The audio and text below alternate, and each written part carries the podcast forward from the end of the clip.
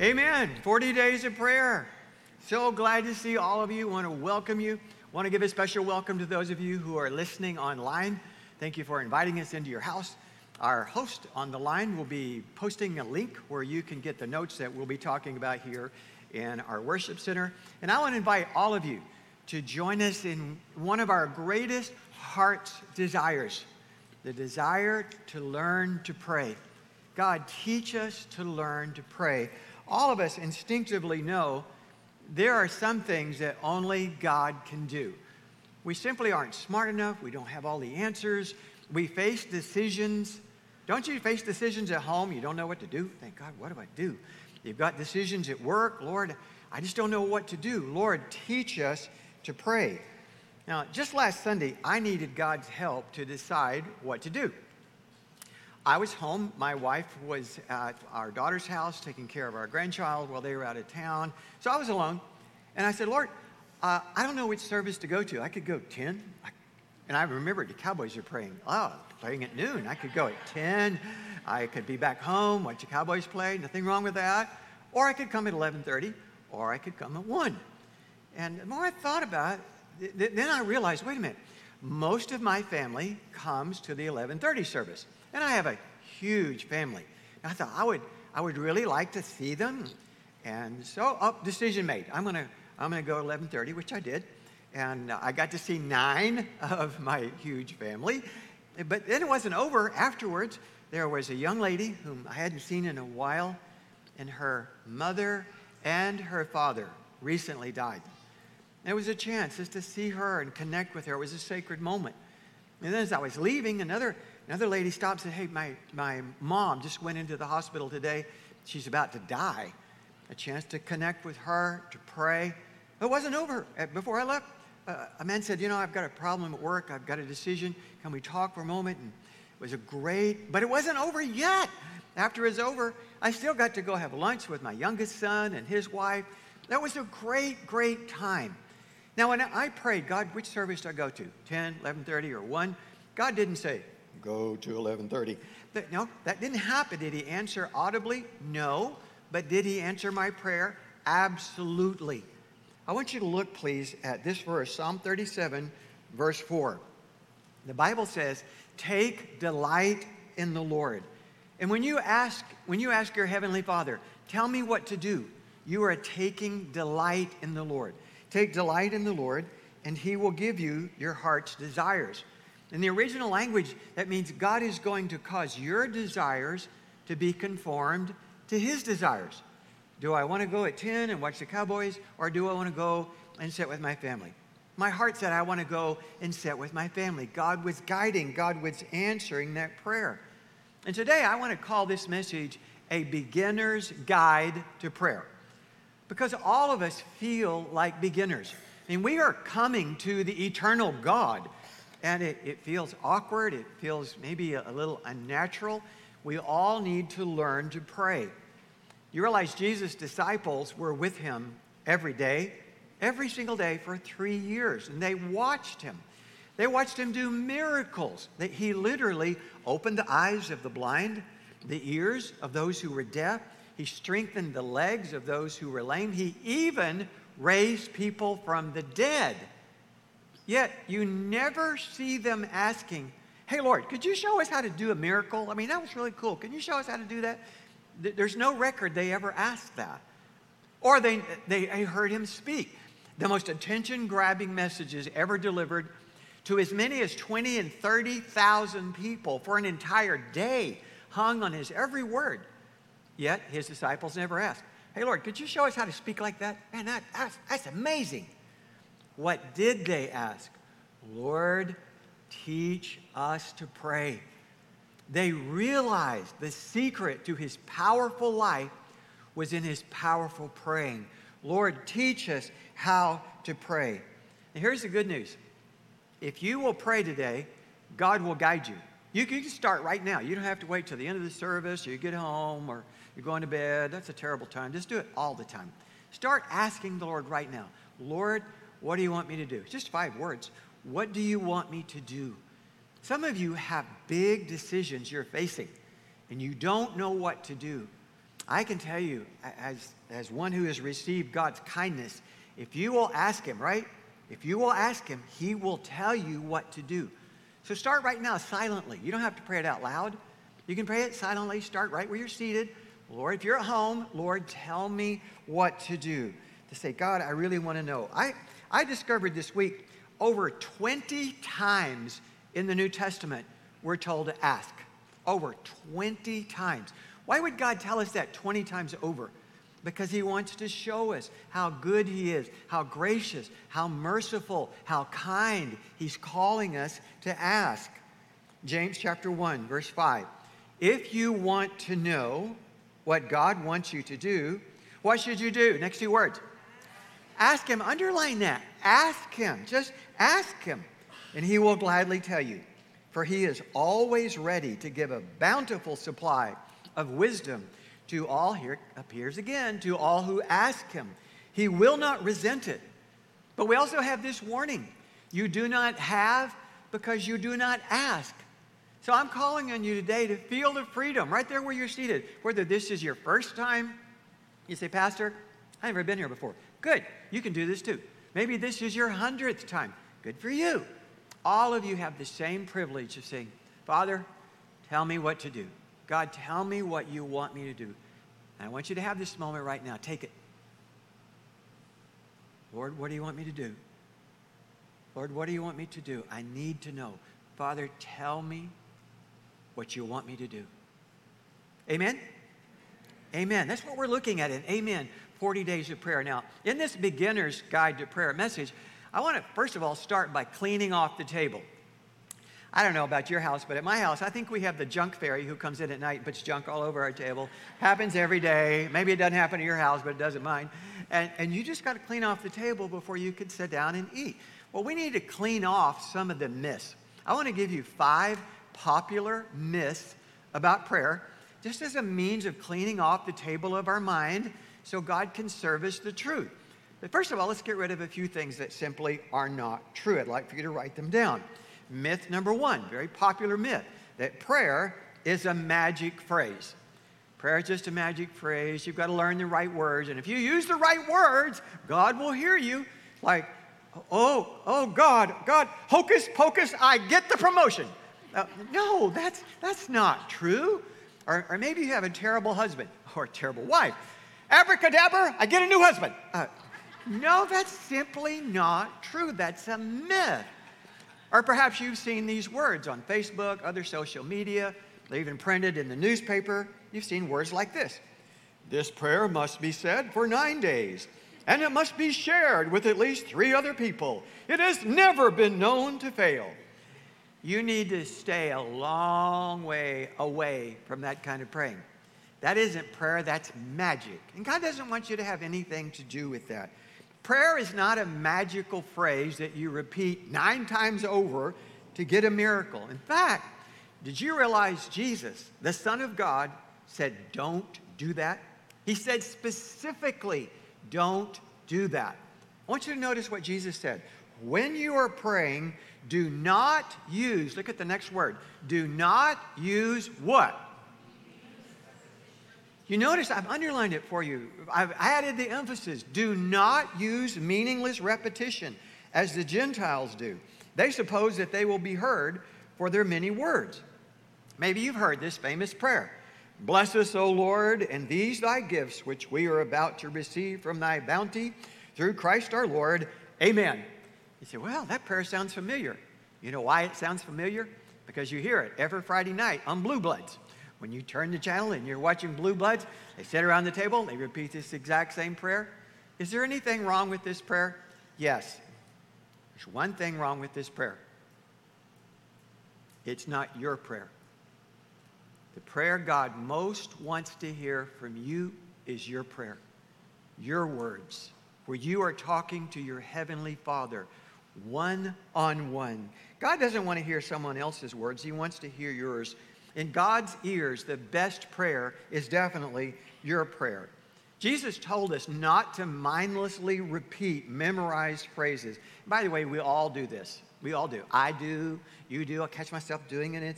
And it's weird. We're just repeating phrases mindlessly. For instance, There are times, let me just say this respectfully, there are times we say Jesus over and over. Like we're driving down, we say, Oh, Jesus, I'm about to run out of gas. Jesus, please don't let me run out of gas. Jesus, I'm driving on fumes. Jesus, keep me from running out of gas. Jesus. Why do we do that?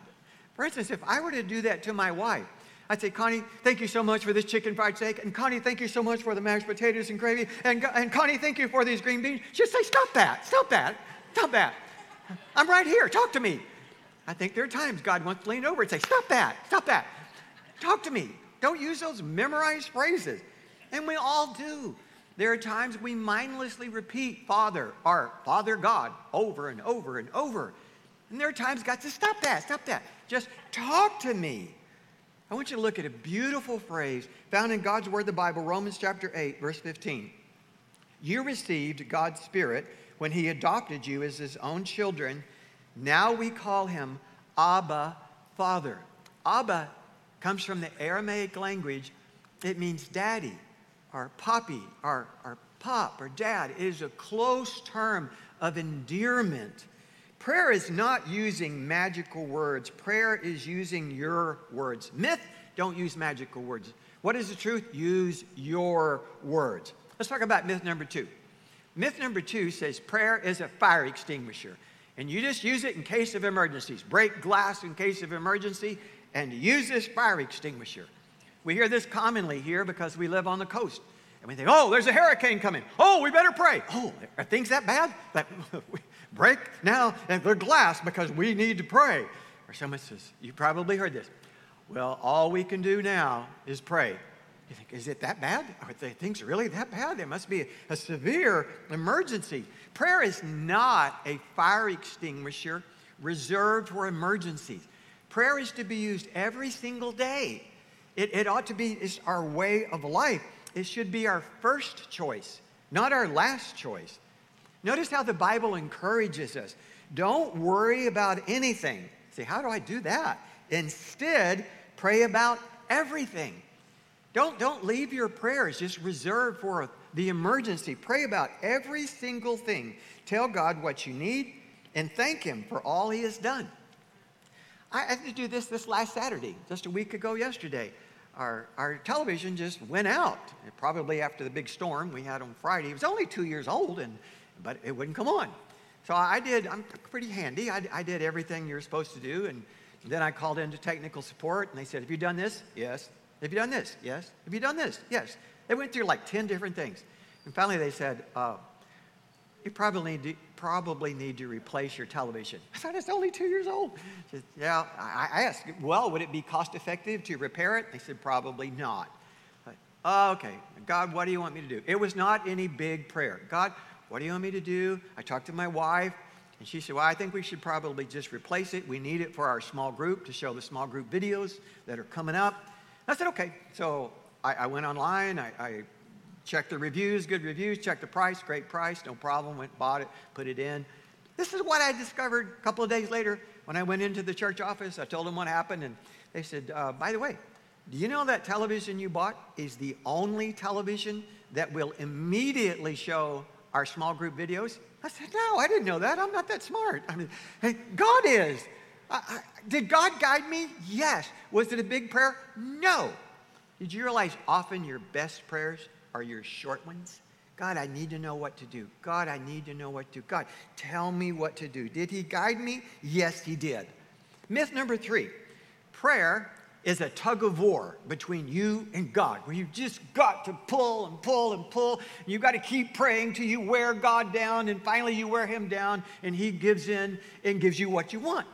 And you've got to pray, oh God, please. Oh God, please. Oh God, pretty please. And you've got to say it 95 times God, please, please, please, please, please. And you keep pestering and badgering God until He finally gives in. And you start begging. And then you start bargaining. God, God, if you will do this, I'll clean every toilet in the church. Every toilet. By the way, before you say that, there are 13 toilets in this church, so better think twice. Or, or maybe you're a little more serious and you say, God, if, if you will do this, I'll stop swearing. Or God, if you'll do this, I'll quit drinking. Men and women, God does not want you to bargain with Him. He is not in a tug of war I, I love what Martin Luther said. Martin Luther was a great church reformer several years ago. He said this prayer is not overcoming God's reluctance, it is laying hold of his highest willingness. Men and women, God loves to listen to your prayers. The songwriter says, I love the Lord. Why? Because he listens to my prayers. Why does he listen? Because it makes him happy. I, I have, Connie and I are so blessed. We have five children, four are married, 12 grandchildren. I love to hear from my children. So do you. And you and I are just evil. But God is perfectly love and holy. He wants to hear whose voice? Yours. He wants to hear from you. When you begin to talk, God leans over to listen. I love the Lord because he listens. It is not a tug of war. Isaiah chapter 30 said, The Lord waits for you to come to him. Why? So he can show you his love and his compassion. Well, we looked at three myths. Here's a fourth myth that prayer is punishment for your sins. That you should pray these prayers because it is the punishment for your prayer, for your sins. Now, I know that this is traditional, but it is not biblical. Many of you had the experience of when you really sinned, somebody told you, oh, you need to go pray the Our Father prayer 20 times because of what you did. Well, that leaves a really bad taste in your mouth. Men and women, prayer was never meant to be punishment. Prayer is a privilege. Prayer is not a duty. Prayer is a delight. It may be traditional, but it is not biblical. Remember Matthew chapter 6, verse 7. When you pray, do not use, I, I said this twice on purpose, do not use what? Meaningless repetition. The prayer God most wants to hear is your prayer. There's a fifth myth. That fifth myth is that prayer is a performance. You're going to give a speech when you pray. Now, I know for the vast majority of you, if I were to call on you and say, Hey, why don't you come up here and just lead us all in prayer right now? You say, oh, good. Now you come. Why did I come today? This, he just asked me to come up there. I mean, you'd be scared to death. You'd never come again. Well, I'm not going to do that, so just, just relax. Or you hear someone's prayer and you think, wow, that, that was a great prayer. That, that was an awesome prayer. Man, they prayed for two minutes. I can't pray for 30 seconds. Man, I want to pray like that. No, pray your prayer. The prayer God most wants to hear from you is your prayer. Prayer is not a performance. God wants to hear from you. Never think you need to pray like somebody else. There's a warning that Jesus gave to all of us, and maybe all of you, whenever you are asked to pray. Jesus said, Be careful. Don't do this. When you pray, do not be like the hypocrites for they like to pray standing in the synagogues and on the street corners to be seen by men. Just do a big speech. I tell you the truth. I tell you the truth. They have received their reward in full. Jesus said, Don't do that. Have you ever heard someone pray like this? I have. You ever heard, and whenever they begin to pray, they change the tone of their voice. Oh, sovereign God, who art enthroned in the heavenlies, we thank thee that thou art omnipotent and omniscient. May thy blessings flow from heaven into the lives of these poor creatures. Like, what? Who talks like that? Nobody. Why are you speaking in 300 year old English? Do you think God's an Englishman? God is not an Englishman. And by the way, I, I, I hate to burst your little bubble, but did you realize that in the original manuscripts, there are no these and thous at all? They don't appear. It just appears in one translation that's over 400 years old. And at the time, that was the common language of the day. Why do we talk like that? Because we're trying to impress other people. God wants our prayers to be genuine. He wants them to be short. He wants them to be sincere. He wants them to be honest. Let us come near to God, the Bible says. Come near with what kind of heart? A sincere heart and a sure faith. Let me tell you three different prayers that are genuine prayers that you may not think are prayers. Such as when you don't feel good, you might pray, God, I don't feel like talking to you right now. That's a prayer. Or you might pray this God, I'm mad at you. You say, oh man, I wouldn't say that. I'd be afraid God would kill me on the spot. Boom, and I'm gone. Do you honestly think God does not already know you're mad? God wants you to be sincere and honest. You know, in the middle of your Bible, there is the book of Psalms. There are 150 chapters. Did you know one third of those, 50 out of 150, are complaining Psalms, where people are just pouring out their complaints to God? I, I prayed this prayer. I'll just share it with you. I prayed this prayer a couple of weeks ago, something just like this God, I don't get it. I prayed for this, and it didn't happen. Have you ever prayed something like that? You prayed for a day, a week, a month, a year, two years, three, five, ten. God, I keep on praying. I'm sick of this and nothing happens. What's the big problem here? Later on in our series, we're going to learn God's delays are not God's denials. There are times He's just simply saying, Keep at it, keep asking me. Time's not right yet. Just keep on asking me. Is that an honest prayer? Yes. God wants you to be honest. So let's clear the mess off the table. Table is clean. So let me just give you two quick thoughts about what prayer really is. You might not know that powerful praying depends on two relationships because prayer is not a ritual. Prayer is a relationship. It is not a duty, is it it's a delight, it's not a punishment, it's a privilege, but it depends on two relationships. And I want you to learn right now that prayer does not depend upon your position in the church.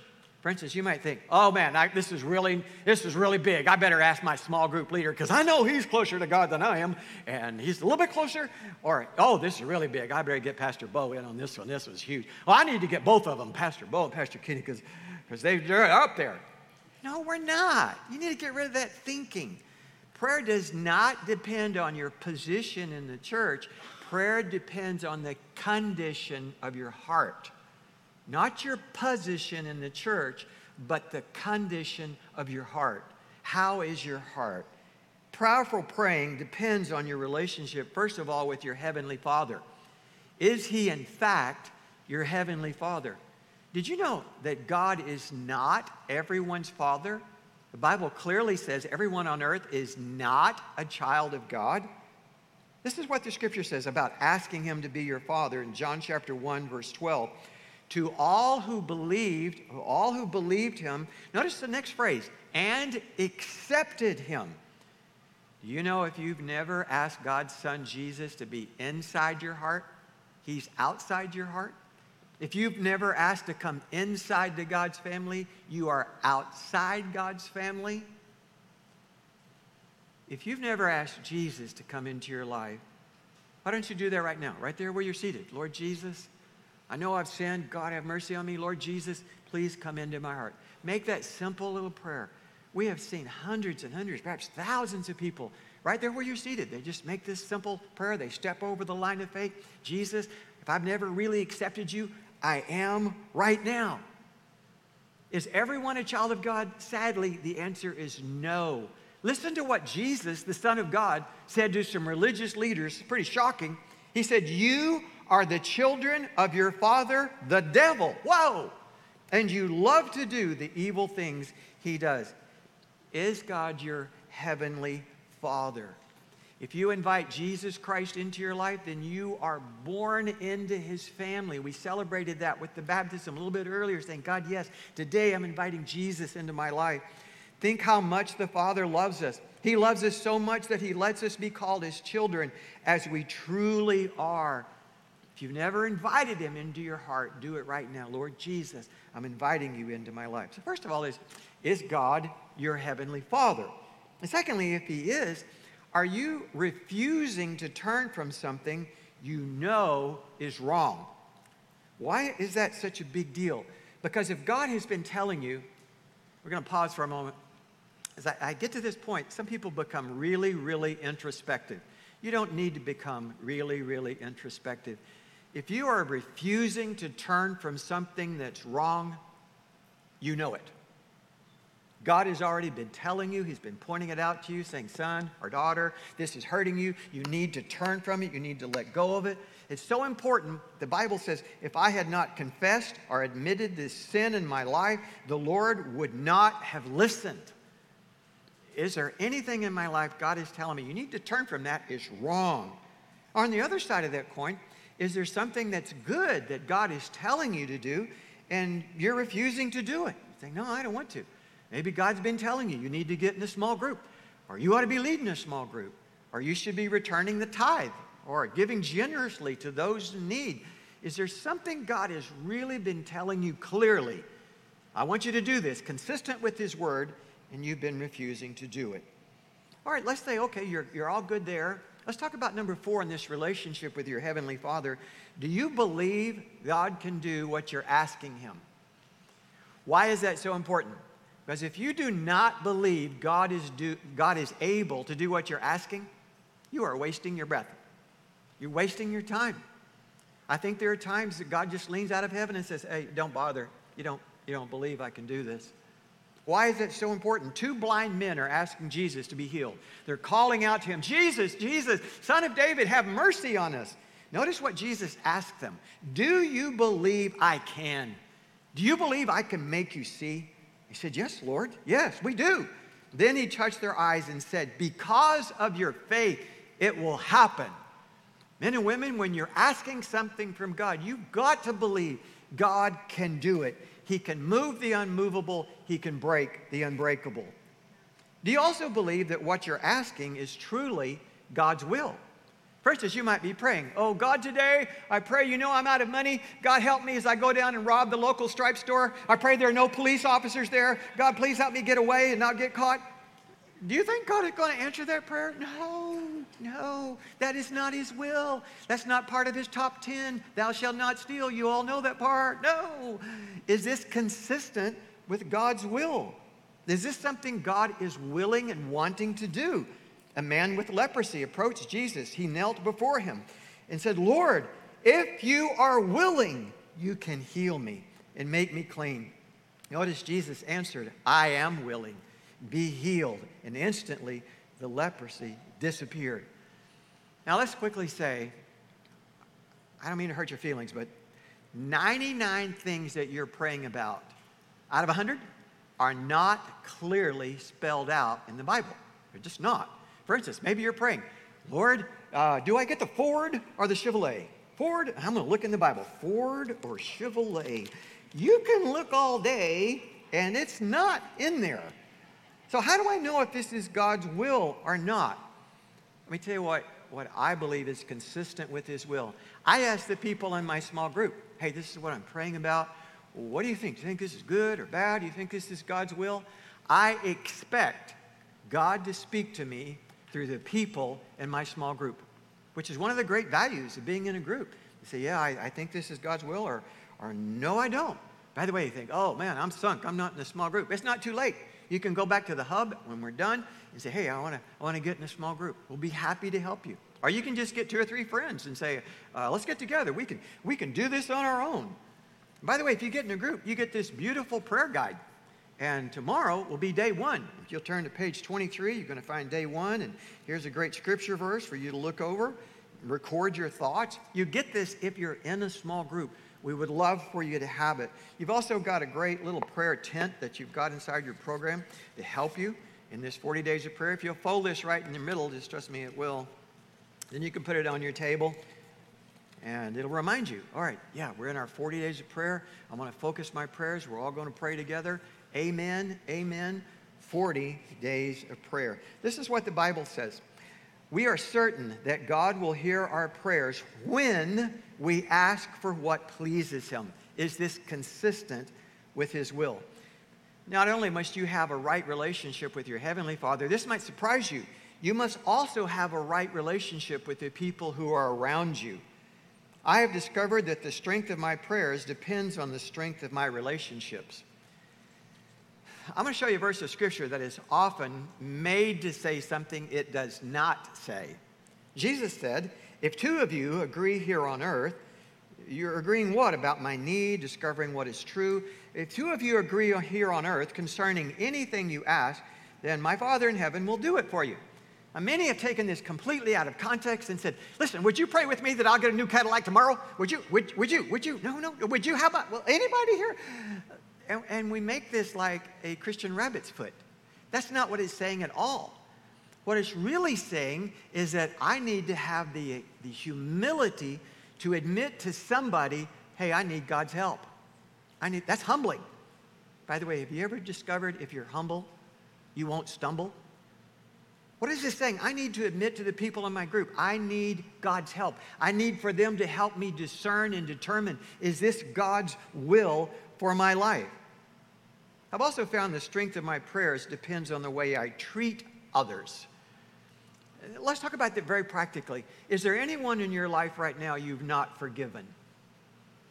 Someone who's wounded you, someone who's hurt you deeply, and I know some of you, been, I, I, I, know some of your wounds are deep. I realize that. I, I don't diminish that at all. But there's something about saying, Father, I need your help to forgive him.